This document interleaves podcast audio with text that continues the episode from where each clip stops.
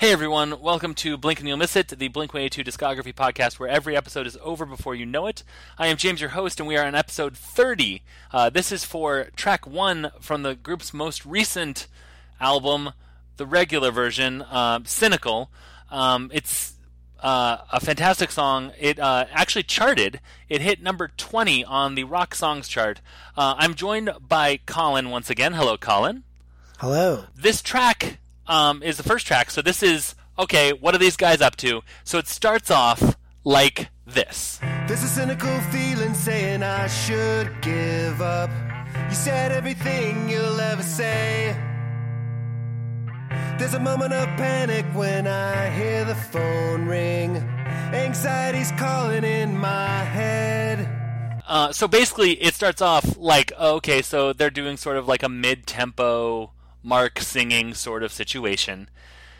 Um, but then this happens.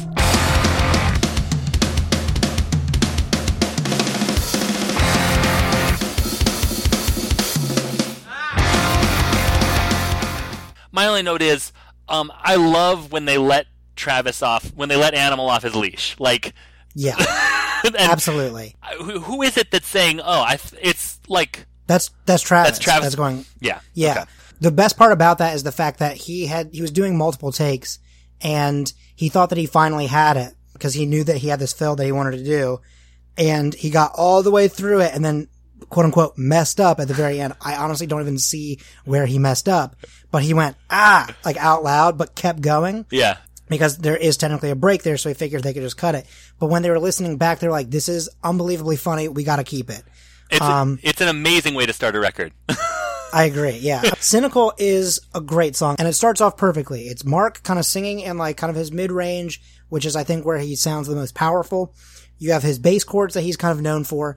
The second section is just Travis just unleashing it all Yeah. and being like, th- "That's that again." A f- the first moment of you being like, "Oh shit."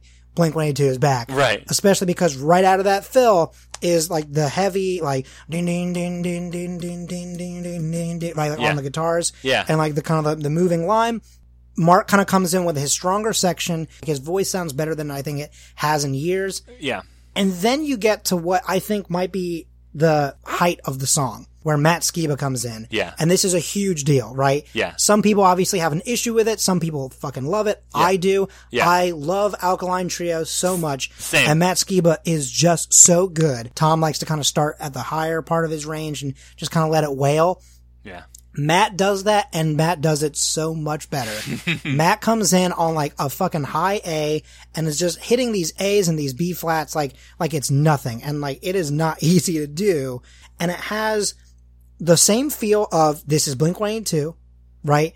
But now you're getting Blink 182 with Matt Skiba, which is like middle school me's dream, right? right. and but there's also like just that little twinge of like but you're getting Matt Skiba because Right. like there's a little bit of that shouty Matt but also just hitting these notes that just fly above Right. and it's like high energy and it stays all the way through to the end of that song Tom leaving was a big fucking deal Yeah. and there are times where I kind of go like I kind of miss him Right. but the thing is, is that that song, especially if you see that song or just them live now, it is incredible to see this band at like some of the most talented that they really have ever been. Yeah. Like playing ability wise and stuff like that.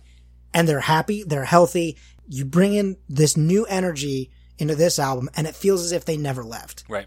It feels as if it hasn't been years. Yeah. It feels as if you like walked off the stage and said, okay, sorry, Tom, Matt's in now. What are we doing? Yeah. And he fits in just so perfectly. This might be somewhat controversial to some people, but I think Cynical is in like the top five Blink 182 songs. It's just a absolute amazing, just such a fucking great song. I, Colin, thank you so much for talking about uh, Cynical. Where can people find you should they want to uh, discover more about you on the internet? Um, if you want to find me on Twitter um, or pretty much anywhere, you can find me at Colin M Parker, C O L I N M, as in Matthew Parker. Okay. And uh, I am at Blink226Racer on Twitter, uh, at WordPress, and at Gmail. Uh, you can, if you want to send me an email, a tweet, or a blog post comment. But I think that's going to do it for Cynical. Uh, Colin, thank you so much, and we will see you in another 19 episodes. Great, I'll see you then.